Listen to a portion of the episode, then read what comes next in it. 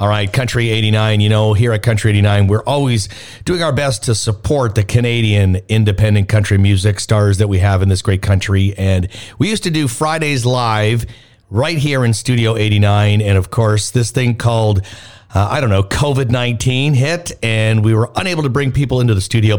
Doesn't mean we're not here to support the many talented professionals out there in the industry. And I've got one on the phone, a good friend of mine from Hare Bay, Newfoundland, Johnny Starks. How you doing, my friend?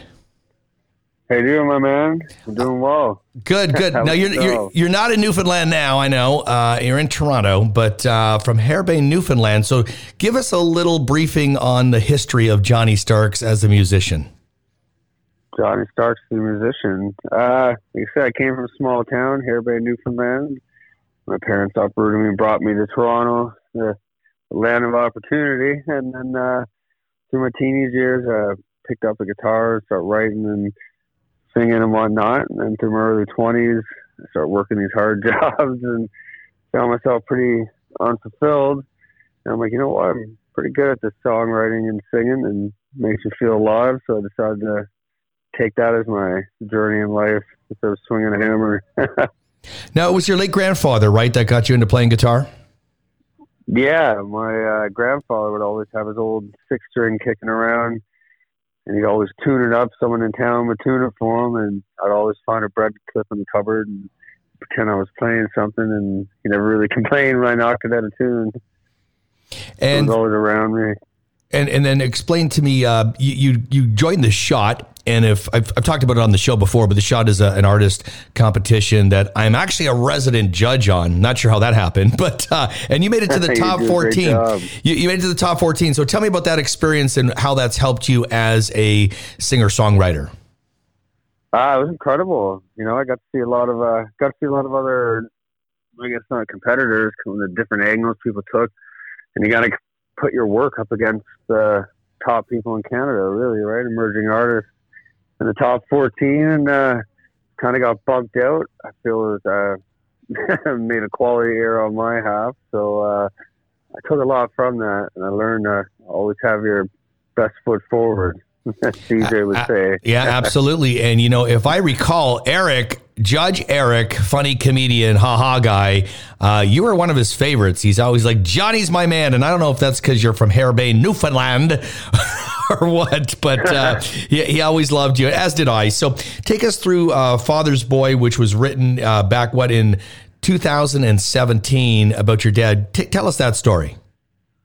Uh, well, my dad, uh, he was short and sweet. Um, pretty much he supported my music career and saw me taking it more serious and saw me starting achieving things and and he got diagnosed with cancer and then in a matter of a year he was taken away from us. But before he passed away, he saw the drive that I had and uh, he just wanted me to be happy. So he gave me the money to fund my first album. So I think those are the first seven songs I've written, but it clearly was unwritten. And then uh, Father's Boy is dedicated to him, and along with the song Father's Boy it's, uh, you know, it's talking about my new path with him not around. Like I will stand, I won't fall, kind of thing, and a tribute to him and uh, reassurance to my family that uh, I'll take care of them. Just give me some time.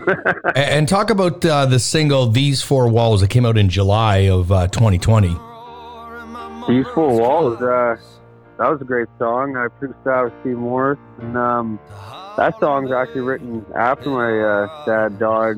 Me and my mom kind of in the apartment, and she went to Newfoundland for vacation, and you know things really got to sink in, and I had some uh, downfalls in my life at that point.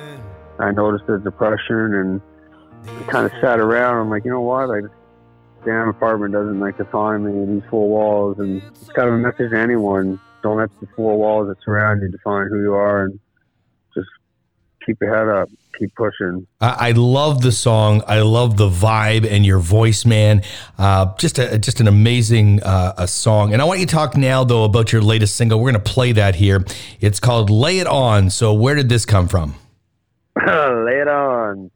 that's my newest single uh, that song just kind of captures the whole tug of war of a relationship i find like everyone goes through it you know, they got that unspoken silence that can tend to drown a lot of things. So I think the key part of that song is they got something to say, they're just like, just lay it on. Like, you know, I need to hear it. We're going to move forward and fix things from here, or doesn't necessarily fix things, but you know, you gotta you gotta lay it on each other, and sometimes it's not what you want to hear. I totally love it. And uh, we're going to play it right now. So, from Hare Bay, Newfoundland, although he's in Toronto right now, uh, Johnny Starks, thank you so much for your time here on Country 89. Why don't you introduce the song? All right, ladies and gentlemen, hope you enjoy. I'm Johnny Starks, and here's Lay It On on Country 89. Broken telephone, distorted lines. You don't know what you want half the time. Oh, is there something to say?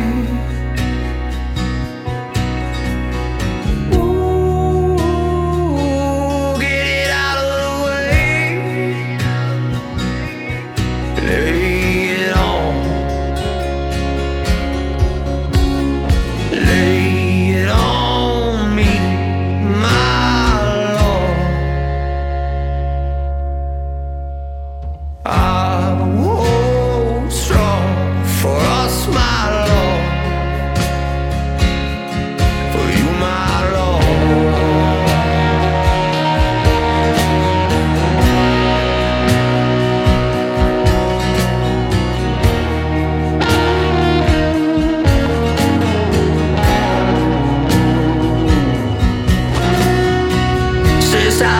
Pushing me